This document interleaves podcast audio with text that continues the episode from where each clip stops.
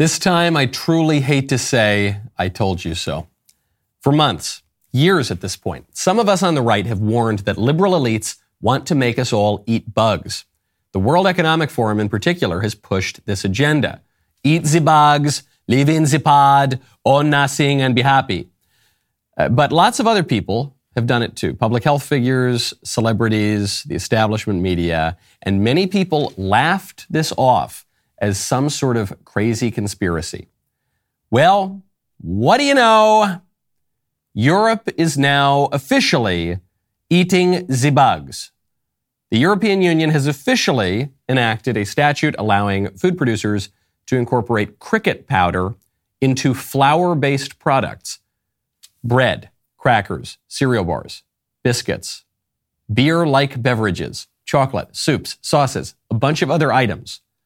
They just grind up the crickets, guts, and excrement and all, and then pack them into your food. Now, it is not exactly mandatory, but it kind of is, because many, if not most people, are going to end up eating the bugs without even knowing it. Think about all the bizarre junk that is already packed into your food seed oils, preservatives, polysyllabic chemicals that most people can't even pronounce, let alone identify. Well, now they're adding ground up crickets, and there isn't much most people can do about it. And not only are the crickets gross, but some people might be allergic to them. Some people might be extremely allergic to them. Evidence on allergic reactions has been inconclusive, according to the studies, but the political elites don't care. They're going to go ahead with the plan anyway. No surprise there. These are the same sort of people who spent 22 years pumping little kids full of puberty blockers before thinking that maybe it might be a good idea to test those chemicals on animals. That's what we discussed yesterday on the show. These are the same people who pumped over five and a half billion people with an experimental drug on the promise that it was safe and effective at stopping COVID, neither of which claim was true. Now they insist that everybody eat bugs because the bugs are allegedly more nutritionally efficient than grains and meats and normal stuff. They claim it's better for the environment. We got to do it. But of course, food is about more than efficiency because human beings are more than just meat sacks in need of calories. Food is about taste, tradition, ritual, family. Food is one of the most basic aspects of culture, which is precisely the reason the libs are so eager to change it. I'm Michael Knowles. This is The Michael Knowles Show.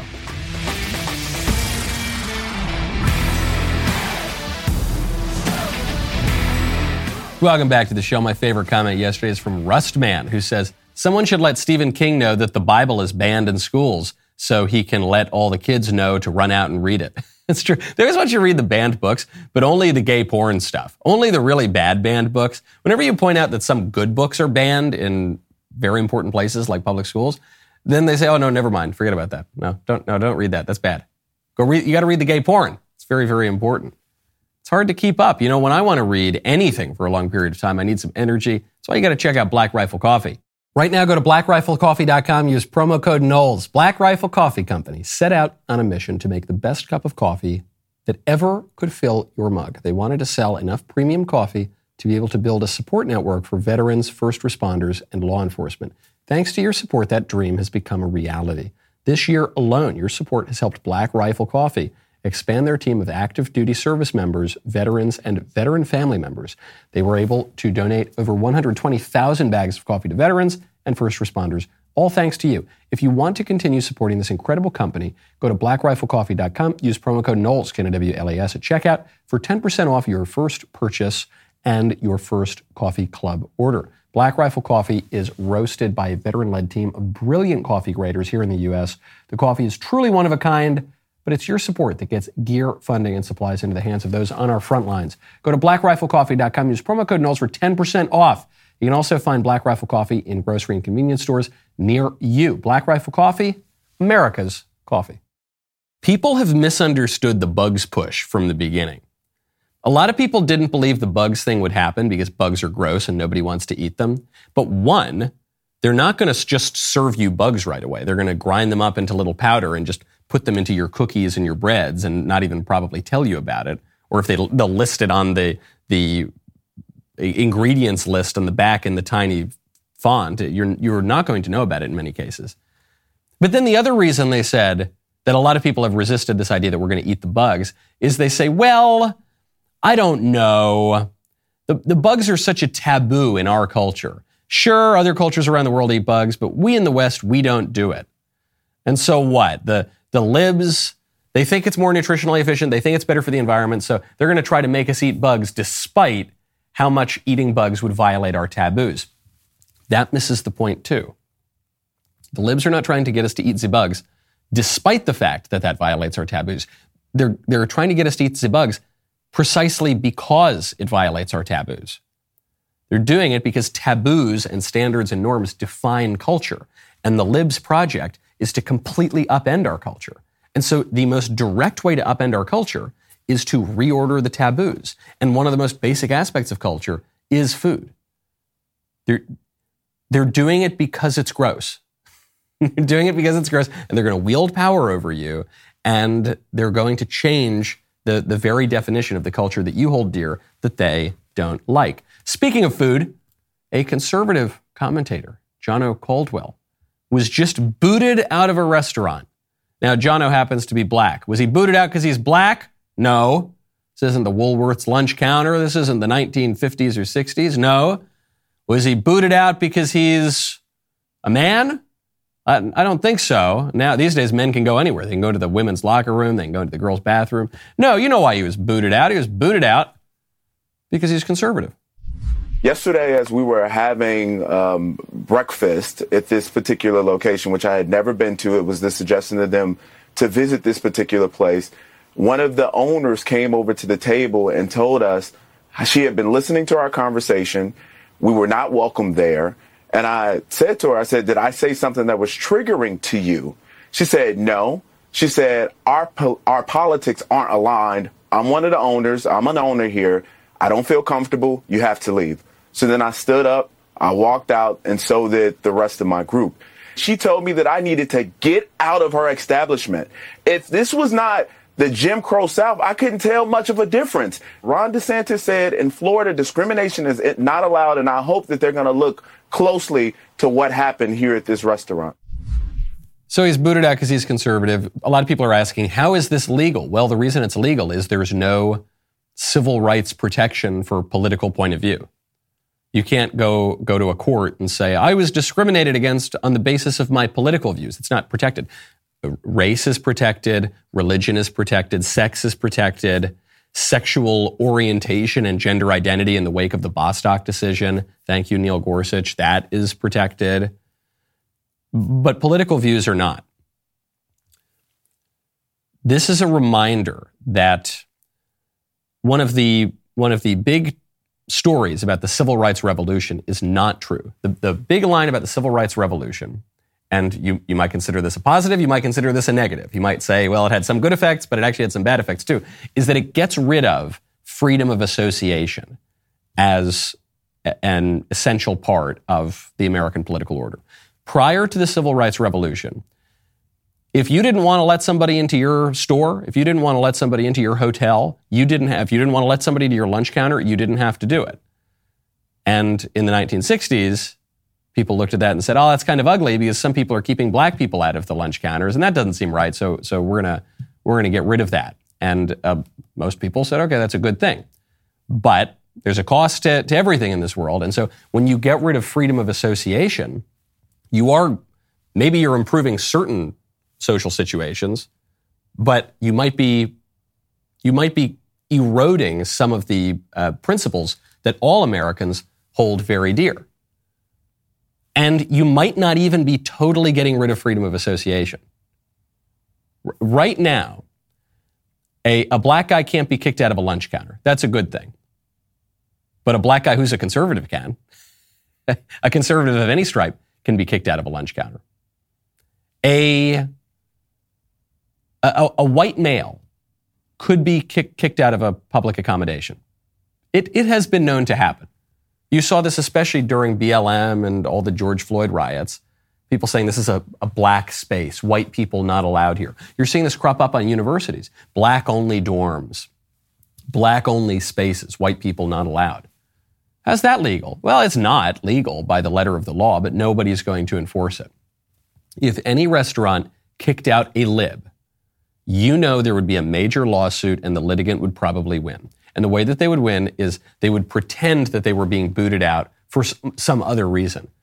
Be some lib, you know, with, with purple hair and crazy piercings and an Antifa shirt screaming about burning down the establishment. You say, hey, lib, can you please get out of here? This is, you're creating a nuisance. And you know what the lib would say. The lib would say, well, you're only doing this because I'm trans, or I'm a lesbian, or I'm this color, or I'm that race, or I'm whatever. And you know that they would win because the system is set up that way, where there are just two tracks here. If you, if you attack anything that is conservative, traditional, pushing back against the Cultural Revolution, you can and usually will be punished. If you're the one pushing that revolution, you're good. You're safe. We talked about this yesterday when Stephen King it was inveighing against banning books. And everyone seems to think that they're against banning books, but that's not true. We ban books in this culture. We ban the most important book. We ban the Bible in public schools. Well, that's different. we, we kick people out of our lunch counters if they're conservative. The Daily Wire, we were booted out of a restaurant. We had put a, a a deposit down on this restaurant to have a dinner before our company Christmas party. And then they found out who we were and they said, You're not welcome here. You, got, you guys, because you, are conservative, you're not allowed into the restaurant. And our protest, our big standing up against the man was Jeremy and Ben and Drew and uh, I forget if Candace was there, Spencer, a number of us went in uh, afterward and just had a drink. they were too cowardly to actually kick us out. But this happens, okay? This sort of thing happens. This, this reordering of the political order, it didn't create justice for all. It, it just created an opportunity to attack conservatives of any race, of any, of, of any geography, of any, of any kind of background. If they oppose the revolution, they're going down. The revolution has been televised, and the revolution can be communicated across all various media, including phone to phone. That's why you got to check out Pure Talk. Right now, head on over to puretalk.com, use promo code Knowles. If one of your goals this year is to do business with companies that share your beliefs, then you got to check out Pure Talk. Pure Talk is the antidote to woke wireless companies. It is proudly veteran owned, employs a US based customer service team, and absolutely refuses to spend money on fake news networks. Not to mention, Pure Talk service is fantastic. They are one of the largest networks in the country. You can get blazing fast data, talk, and text for as low as $30 a month. That's probably half of what you're paying Verizon, ATT, or T-Mobile. Switch over to Pure Talk in as little as 10 minutes while keeping your phone and your phone number. Your first month is guaranteed risk-free. Try it. If you're not completely happy with the service, you will get your money back. This year, make it a goal to support companies that support you. Go to puretalk.com and enter promo code Knowles, K-N-W-L-E-S, to save 50% off your first month. That is puretalk.com, promo code Knowles, K-N-W-L-E-S. Pure Talk is simply smarter wireless. Speaking of bans, I have been banned by another university. You know, every year I speak at a number of college campuses. I do this with Young America's Foundation. I've done this for years at this point. And if I got a little more time, sometimes I'll do, I don't know, I could do up to 10 schools a semester. If I've got more work here at DW, they don't want to let me out, I'll do, I'll at least do four or five schools a semester. Well, I guess I'm doing one fewer this year because Penn State says that I'm not coming. Even though the students invited me, they submitted their proposal to the school. I actually didn't know that I had been invited to Penn State until after they told me that I couldn't come. This is Penn State University, Harrisburg. They claim that they have the exclusive right to deny a campus lecture from me, yours truly. They say any event considered potentially harmful to the public image of Penn State Harrisburg will be rejected. Me! They want to ban me, whom everybody loves so. Can you imagine that? Shocking. Absolutely shocking. This is illegal. Penn State is a public university. They have no right to do this the students do have a right at this public university to invite me to the school. And what they wanted me to speak on is my book, Speechless Controlling Words, Controlling Minds, which is, there we go, thank you.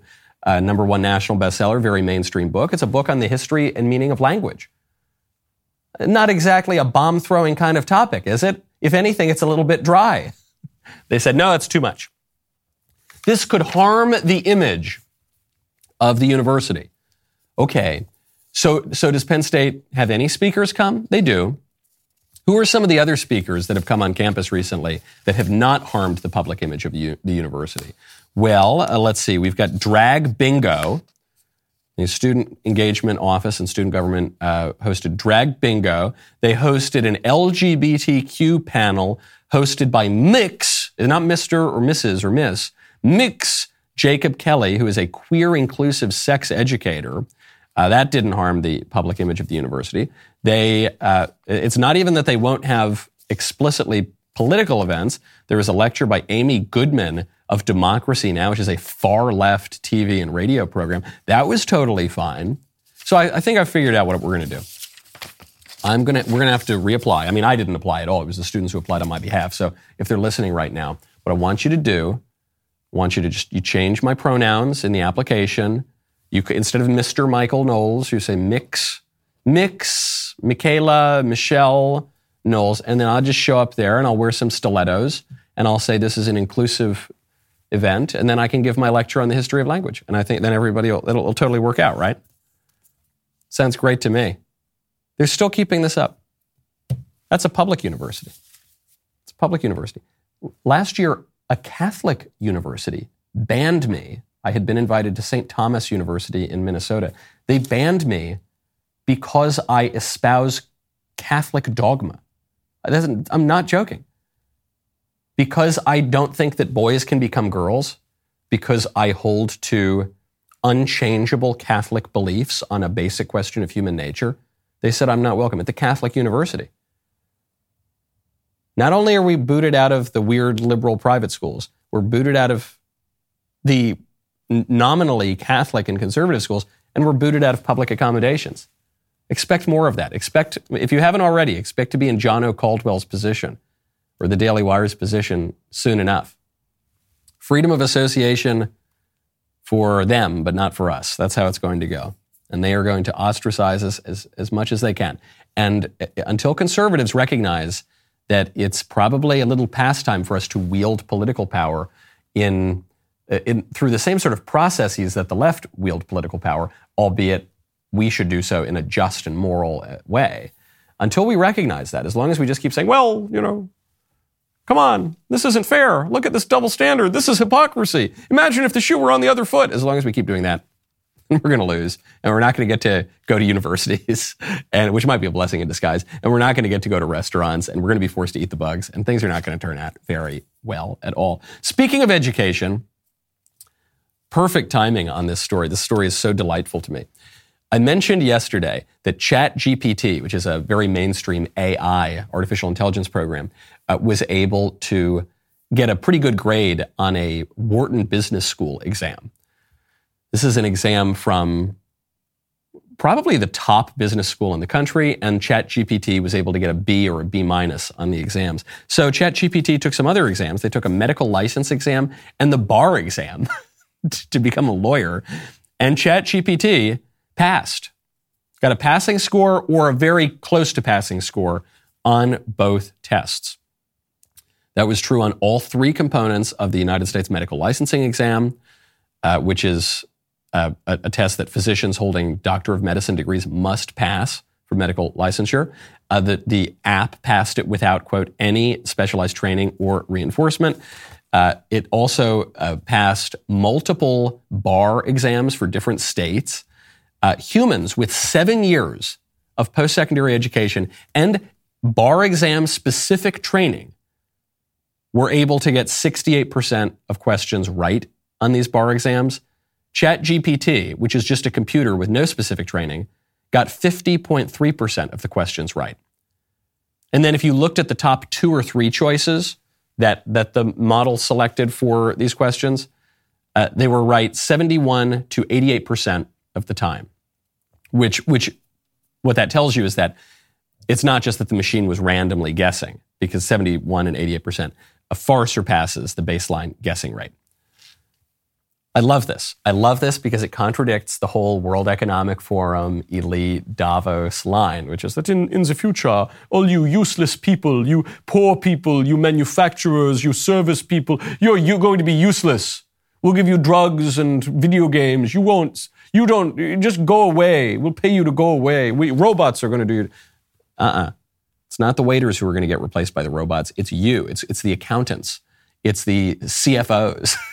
it's the lawyers in many cases. It's the it's the white collar workers. It's the middle managers. Those are the people who will in many cases be replaced, but not in all cases. And this is the other takeaway I think from this. And it's a really important takeaway as we think about artificial intelligence, which has proven itself much more impressive than, than even I thought it would be. The way that artificial intelligence can render art can render paintings and drawings and images. On some of the public programs, it's not extremely impressive. On the on the private programs, it's unbelievable. Uh, some of my friends work in artificial intelligence. They've shown me some of what they're working on. The way that a, a computer now can write a poem, can can paint a picture, it is shocking. And so it's been very impressive. But that, that doesn't mean it's the end of the line for human beings. And in fact, the, the, the advances of AI, I think, show us something really important about what it means to be human. Because are you going to hire a robot to be your lawyer or to be your doctor? In some cases, maybe you would. If you've, if you've just got to write up a basic legal document, maybe you would get a, a robot to do that. If you just need a kind of basic checkup or some, some really simple aspect of medicine, maybe you would have a robot do that. But when it comes to, I don't know, a negotiation, contract negotiations have been in the news recently. When it comes to a contract negotiation, when it comes to establishing a legal framework for your business, when it comes to deciding between one course of action for your business or another, or for a lawsuit or for another, when it comes to sophisticated medical decisions that require real ethical consideration, end of life decisions, maybe decisions for children. Do you get vaccinated? Do you not get vaccinated? Do you have this procedure? Do you not? You probably don't want a robot making those decisions. And, and the reason for that is that law and medicine are not just about facts and science. The, the libs want us to believe that everything is just about facts, facts and science and statistics and and the whole world, if we just we just got to plug the whole world into a computer, it'll make all our decisions for us, and then we can just lie back and do nothing. But no, there is more to life than facts. There is more to life, much more to life than science. You hear me say it on the show a lot. Statistics are fake. Statistics are at least 175% of statistics are completely made up and ridiculous and pointless. Even when it comes to the law, conservatives have fallen into this facts only, science only, scientific view of the world. But it's a mistake. You see this in, in the obsession with textualism and originalism in law, all of which derive from legal positivism. This obsession with just the ink on the paper of a statute. But that's not all there is to the law.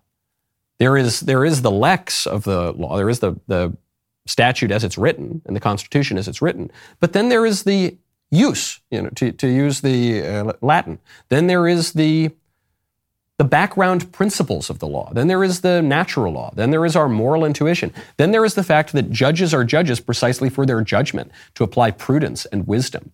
That doctors are supposed to have a bedside manner and are supposed to use their judgment, and, and they have to take ethics courses. They don't take nearly enough ethics courses.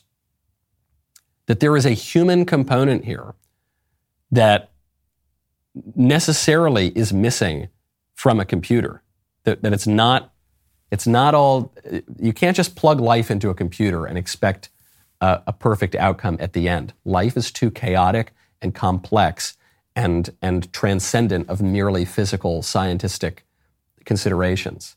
There's, there's more to life than just atoms and facts. Did you know that mRNA vaccines are approved for use in pigs in the United States? Not to mention, 85% of the beef sold in your local grocery store is imported. In fact, over 5 billion pounds of meat was imported just last year. There's so much mystery surrounding our meat, which is why I'm so grateful for my Good Ranchers subscription. I know that I don't have to worry about imported meat or unknown vaccines in the food that I feed my family. Good Ranchers is saying mRNO to mRNA by offering a free 10 pound Easter ham with any subscription. Unlike the pork from the grocery store, Good Ranchers ham is guaranteed 100% free from mRNA vaccines. This is a $119 value, absolutely free with code DailyWire. Go to goodranchers.com and say mRNO to mRNA by subscribing today. You have a right to know exactly what's in your food, and Good Ranchers is dedicated to protecting that right and providing your family with the best meat in America, free from any unknown and potentially harmful additives. Go to goodranchers.com and subscribe to any of their boxes and use code DailyWire at checkout. Every subscription will come with a free Heritage ham, $25 off, and Good Ranchers lifetime quality commitment. That's goodranchers.com, code DailyWire. Speaking of transcending scientism, Middle aged white guys are killing themselves at a very high rate, at an increasingly high rate. We've talked about this for years.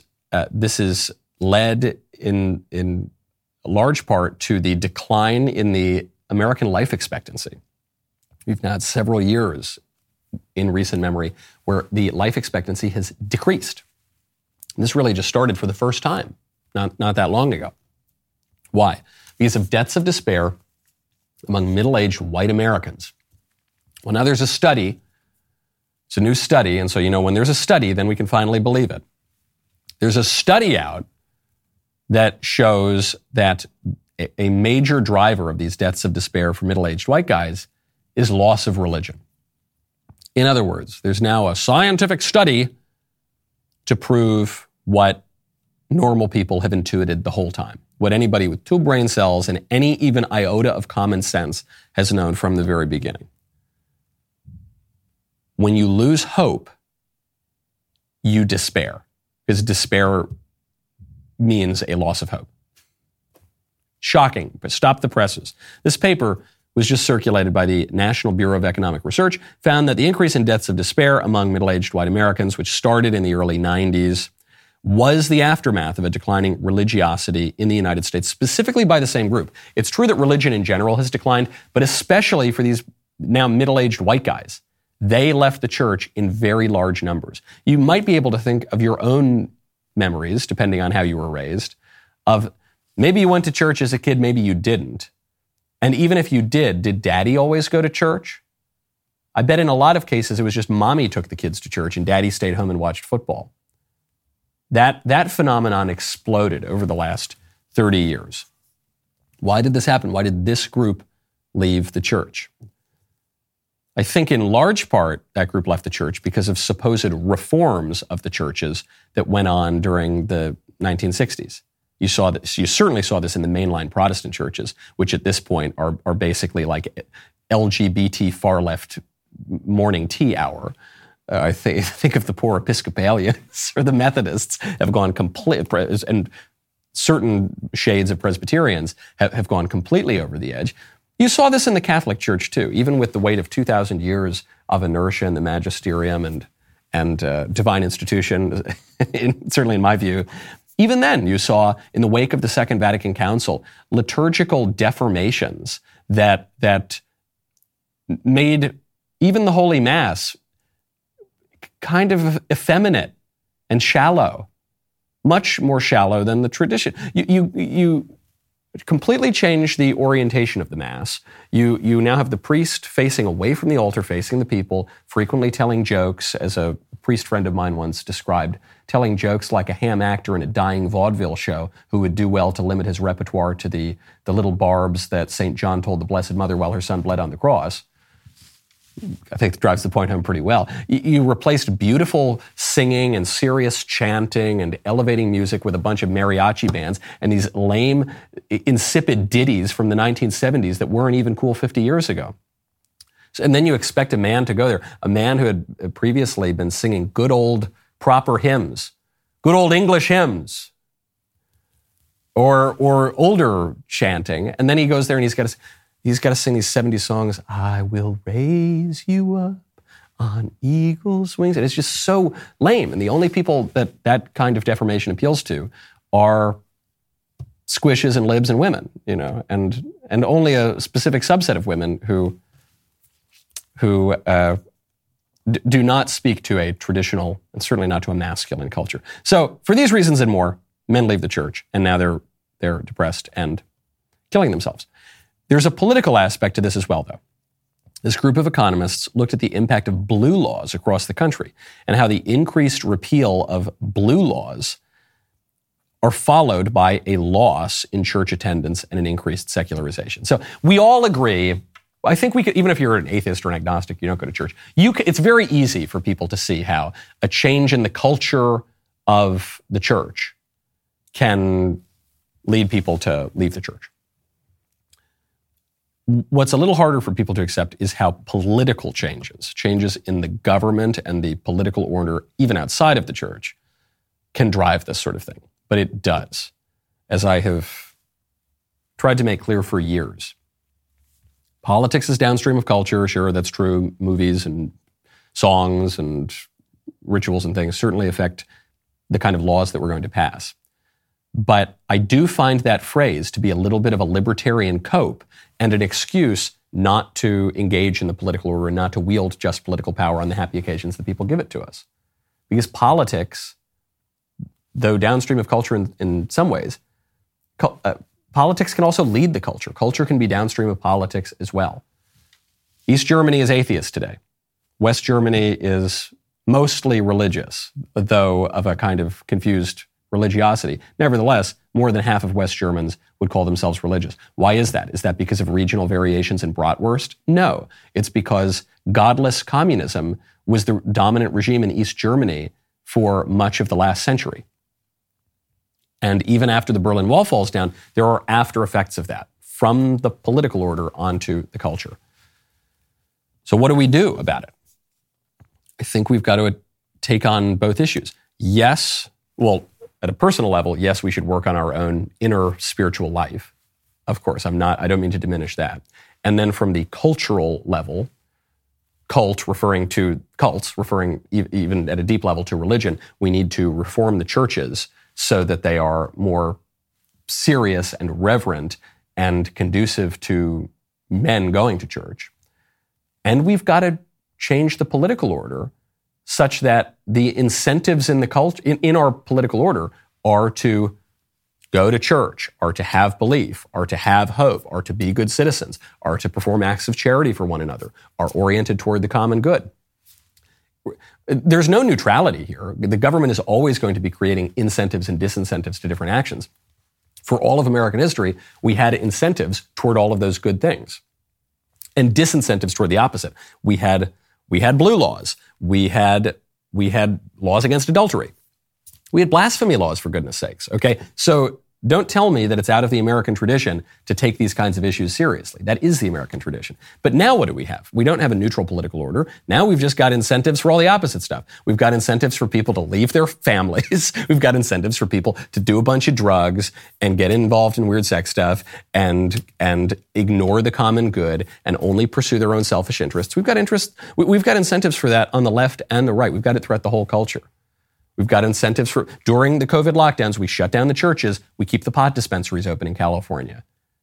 Okay, those, th- those are completely skewed incentives and disincentives. And it's having real effects. I, I know that a, a, lot of people who are a little, a little more skeptical of religion, or they just, they, that's, religion's not their thing. They say, oh, you know, Michael, come on, who cares? We got bigger issues to talk about. I don't know. Do you think there's a bigger political issue than Americans dying than the average life expectancy decreasing, that a huge group of Americans, middle aged white guys, just killing themselves and ODing on drugs because of a loss of hope? Is there any bigger political issue than the loss of hope? Than the loss of faith and the loss of charity? Love, philia, central to any political order? Is that I don't think there's anything. I don't think tax rates are a bigger issue than that. I don't think deregulation is a bigger issue than that.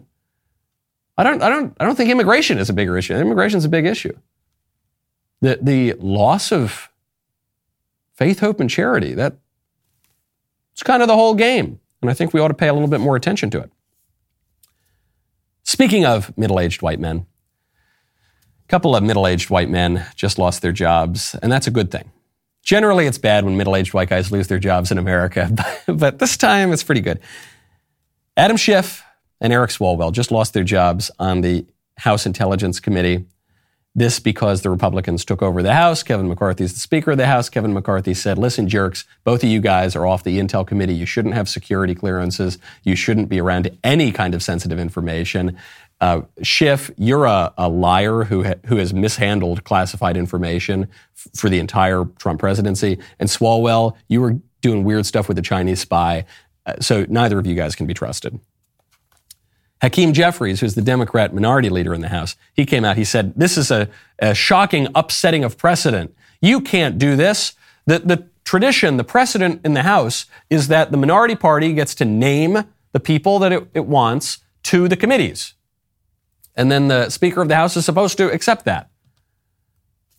This is awful. He says, It's my understanding that you intend to break with the long standing House tradition of deference to the minority party. You, you, were, you should honor past practice. I'm, I'm glad to hear Hakeem Jeffries and the Libs mention honoring past practice for once in their entire lives. Is, this rings so hollow. Do the libs honor anything about the past? The libs hate the past. The libs spend all their time tearing down statues of the past and talking about how evil the past was and how anything that is traditional or conservative is just terrible and we need to upend the whole thing. Except for this, except for Adam Schiff and Eric Swalwell staying on the Intel committee. That, that's just, that's the one historical precedent that we need to keep. I don't think so. I think this is chickens coming home to roost, is what I think this is. And I think that when the Democrats, when Pelosi set up the preposterous January 6th committee to investigate the worst thing that ever happened in American history, and, and the Republicans said, okay, we're going to send some Republicans to this committee then. We're going to name Jim Jordan. I forget who the other uh, Republican congressman who was going to go to that committee were. The, the House said, nope. Pelosi said, no, you're not going to do that. We're not going to let you have any actual Republicans. We're going to name the Republicans. It's going to be it's going to be Liz Cheney and Adam Kinzinger, who aren't real Republicans, who are, for all intents and purposes, Democrats. Oh, but now this is the great upsetting of, oh no, this is terrible. Okay, well, I guess Hakeem Jeffries just made a slight progressive out of me because I think that's one historical tradition that that's gone. And even if it was a good tradition, the Democrats are the ones who blew it up, and now I don't want to hear them whining about the chickens coming home to roost. This month, we are celebrating the anniversary of one of the greatest moments in Daily Wire history after months of us leading the legal battle against the federal government and a national do not comply campaign. The Supreme Court ruled in our favor and blocked the Biden administration's outrageous vaccine mandate. This mandate would have set a dangerous precedent, giving the unelected OSHA power over the personal medical decisions of Americans. The Supreme Court recognized this gross power grab and made the right decision. We are so proud to have led the charge in this fight. We could not have done that without you. Thousands of you joined the Daily Wire, and over a million Americans signed our petition against the mandates. To celebrate, we're offering 40% off our annual memberships with the code do not comply. So celebrate one of the greatest moments in Daily Wire history with 40% off your annual membership. DailyWire.com slash subscribe. Join the winning team as we continue to crush the libs. Do not comply is the code. Do not comply for 40% off. Right now, go to preborn.com slash Knowles. Last year, because of you, Preborn's network of clinics saved over 58,000 babies. Thank you to all who made this possible. We need to celebrate these precious babies. When Charlotte found out she was pregnant, she was seven weeks along. In the back of her mind, she thought abortion was the best solution. She went into a preborn clinic, and after hearing her baby's heartbeat and seeing her beautiful baby on ultrasound, she chose life. Her heart is filled with gratitude for all of you who made this possible. Just 28 bucks a month can be the difference between the life and death of a child. When a mother meets her baby on ultrasound and hears that heartbeat, it is a divine connection that doubles a baby's chance at life. Let's join together, help mothers choose life. To donate, dial pound 250, say keyword baby. That's keyword baby or go to preborn.com slash Knowles, K-N-O-W-L-E-S. Preborn fundraises separately for all the administrative costs. So every dollar you give goes straight towards saving babies. Go to preborn.com slash Knowles, K-N-O-W-L-E-S, and donate right now. Speaking of committees, Republican Congressman Marjorie Taylor Greene is set to get new committee positions. This is a big comeback for MTG because she had previously been kicked off of the committees. Uh, now, the GOP House Steering Committee voted to give uh, Marjorie a seat on the House Homeland Security Committee. This is a minor personnel issue, so I'm, I do not want to spend too much time on it, but it's an important one because it shows you how politics works. The, the nitty gritty nuts and bolts of politics. The reason that Marjorie made a comeback is because she backed Kevin McCarthy. And she backed Kevin McCarthy in that House fight over her fellow conservatives in the Freedom Caucus who were opposing McCarthy. And it was, it was a real tough fight here.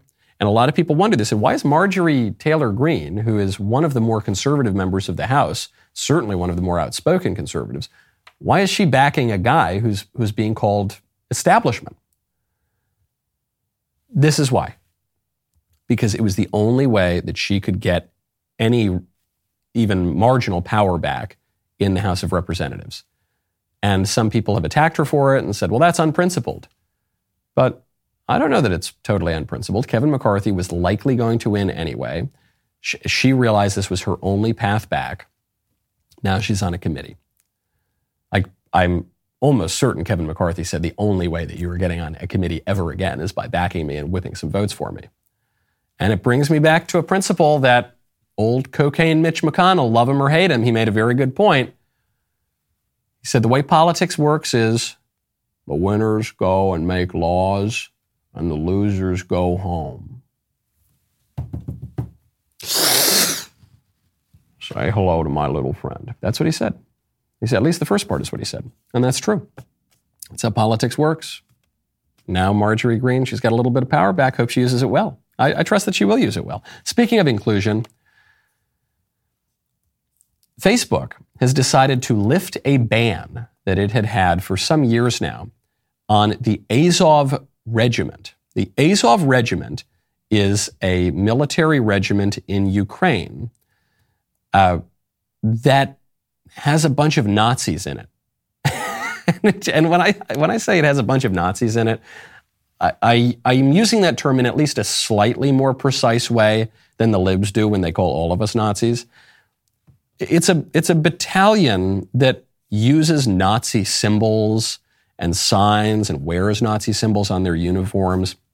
And so, because of this, they had been kicked off of Facebook. In fact, the Azov Regiment is, is one of the justifications that Putin made in his initial speech outlining the, the reason for the war in Ukraine. He said, We're going to go in and denazify Ukraine. And in, in the Western press, they reported this and said, This is a completely baseless charge. No, it, there is a basis for this charge. The basis is the Azov Regiment which does use Nazi like symbols and signs. So, and Facebook had kicked the Azov regiment off because of this Nazi association, but now they've lifted that ban because Facebook supports Ukraine against Russia, and so all of a sudden the Nazis aren't so Nazi anymore and they get to go onto Facebook. All of which I mentioned not to say anything about the war in Ukraine, not to say anything about Russia or Zelensky or the American side because we are we are essentially fighting this war with Russia and we're just using Ukraine as a proxy. I mention it because it shows you that political alliances are circumstantial, not eternal. Let's not forget in the Second World War, we teamed up with the communists. We teamed up with Stalin, one of the worst communists ever, a truly evil, evil empire and we created an alliance with them to defeat Hitler and Nazi Germany. And then immediately after the war, then we fight a decades long war with the Soviet Union in the Cold War. I mention this to show that e- even the meaning of a word like Nazi is constantly in flux. Three days ago, the Azov regiment was a bunch of Nazis. Today, oh, they're not Nazis at all. That's right. That's propaganda. You're a Putin apologist if you say that. Well, but hold on. Five days ago, you were the ones telling me that they were Nazis. Yeah, no, forget that. Pay no attention to the man behind the curtain. These are not the droids you're looking for. They're not Nazis. You're a Nazi. No, you're a Nazi. No, you're a Nazi. The, the word Nazi is in flux because there are no Nazis anymore. The Nazis are over. Nazis refer to a specific political movement in a specific place at a specific time in the 20th century in Europe. It doesn't, If you, even at the same time, if you were to call Italians Nazis, followers of Mussolini Nazis, that is not true. They were not Nazis. They were fascists, but they weren't Nazis. If you call the followers of Francisco Franco, not, that's not true. They were not Nazis. They were right wing, they were authoritarian, but they were not Nazis. That refers to a specific thing. And the, the fact that the Nazis are gone and there are no Nazis anymore and there cannot be Nazis anymore is the reason that this word can be in flux. Because now that it has a, the specific referent is gone, it can mean anything at all. And it will mean all manner of things. Yes, they call you a Nazi today. They call Ben a Nazi. They call Shapiro, a man who wears a yarmulke every day of his life. They call him a Nazi. They call all sorts of people Nazis because it, it is just a word that is in flux. The Azov regiment used to be Nazis. Today they're not Nazis. They will be Nazis again at some point. Mark my words. Speaking of warfare, the libs are trying to ban our guns. They specifically are trying to ban AR 15s. You're seeing a big move among the House Democrats to ban the AR 15, one of the most popular guns in the country. And their arguments are not totally persuasive. Nina Turner, who is some lady from the Young Turks, she typified a left wing argument against the AR 15. She said, if you need an AR 15 to hunt, you're probably not a great hunter. I promise you, this is a woman who has never handled an AR 15. She's probably never seen an AR 15 in person. She has no idea how the gun works, what kind of caliber round it takes. She doesn't know anything about it, as is true of almost all of the libs, including the libs who are writing the laws on guns. For starters, you can hunt with an AR 15, but an AR 15 would not be a wise choice for lots of hunting. If you're hunting small deer or you're hunting rabbits, AR 15, fine choice. If you're hunting a bear, if you're hunting a lion, hunting an elephant, I would not recommend the AR 15. I don't think that is going to end very well for you. But this argument is not really even an argument. It's, it's a moving of the goalposts in, in the way that the libs always move the goalposts. Right? No, they're not. Nina Turner and the libs are not making this argument. The AR-15 is the worst, most lethal, most powerful gun ever made. It's not. It's obviously not. That's why, sure, you can hunt some deer with the AR-15, but you would want a much more powerful weapon to hunt something like a bear or a or a bigger animal. So they're, they're not making that argument. They can't make the argument that the AR-15 is totally, completely different from any other bolt-action 223 rifle. They, they or, or, a, or or even a non, even a semi-automatic rifle that is not an AR-15. Or They can't, they can't make these distinctions. So they don't, so what, what do they say? They, it's this kind of snide remark. Oh, you know, you're probably just not a good hunter. They did this with torture. Do you remember during the debates on torture and enhanced interrogation during the Bush years, the, the libs uh, said torture is terrible. It's cruel and unusual punishment. The argument against that would be, well, no, it's not it's not, an, it's not all that unusual, and it's not punishment. Torture here is in the American experience uh, of the war in Iraq was to get information out of people. Antonin Scalia made this point. He said, when you're, when you're torturing someone to get information out of them, you're not punishing that person. You're, it, it probably doesn't feel that great, but you're not, you're not actually punishing them. And they say, well, but torture, it's torturing uh, foreign combatants, it's against the law by the Geneva Conventions. No, and not really. Not when you're talking about terrorists. The whole point of the Geneva Convention protections is to protect civilians in times of war. So if a if a if you extend Geneva Convention protections to terrorists who specifically target civilians, you undermine the entire Geneva Conventions. Okay, well, no, but the well, you know what I say? I say torture just doesn't work. It doesn't. It's evil and terrible, and it doesn't even work. Well, hold on. Maybe that's a, that's just a separate point. So which is it? Is the problem that it doesn't work, or is the problem that it's evil and cruel and unusual punishment?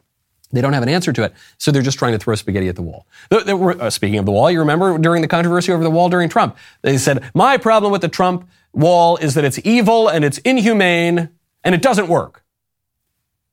Well, if it's evil and inhumane, presumably that is because it works, because it's evil and inhumane to keep the illegal aliens out, or it's evil and inhumane to make them try to crawl up a wall and that's very dangerous, or is, or it doesn't work. But it, if it doesn't work, it's not evil and inhumane because it, it doesn't do anything. You just get right across it. That's what they're doing on the guns. It shows you how little argument they have. They might still ban them anyway. They're going to do their best to ban them anyway. But they're not, not going to ban them by persuading you. They're going to ban them in the same way they're going to get you to eat the bugs. They're just going to do it outside of the realm of public debate. They're, they're just going to do it because they have the power and they're willing to wield it. You know what today is? Today is Woke Wednesday. The rest of the show continues now. There is a very uh, thought provoking woke reaction that Mr. Davies and the other producers want me to, to process and give my expert analysis on. You only get that on the member segment. So to become a member today, use code Knowles at checkout, K-N-W-L-E-S. That's dailywire.com slash Knowles. Use code Knowles. You will get two months free on all annual plans.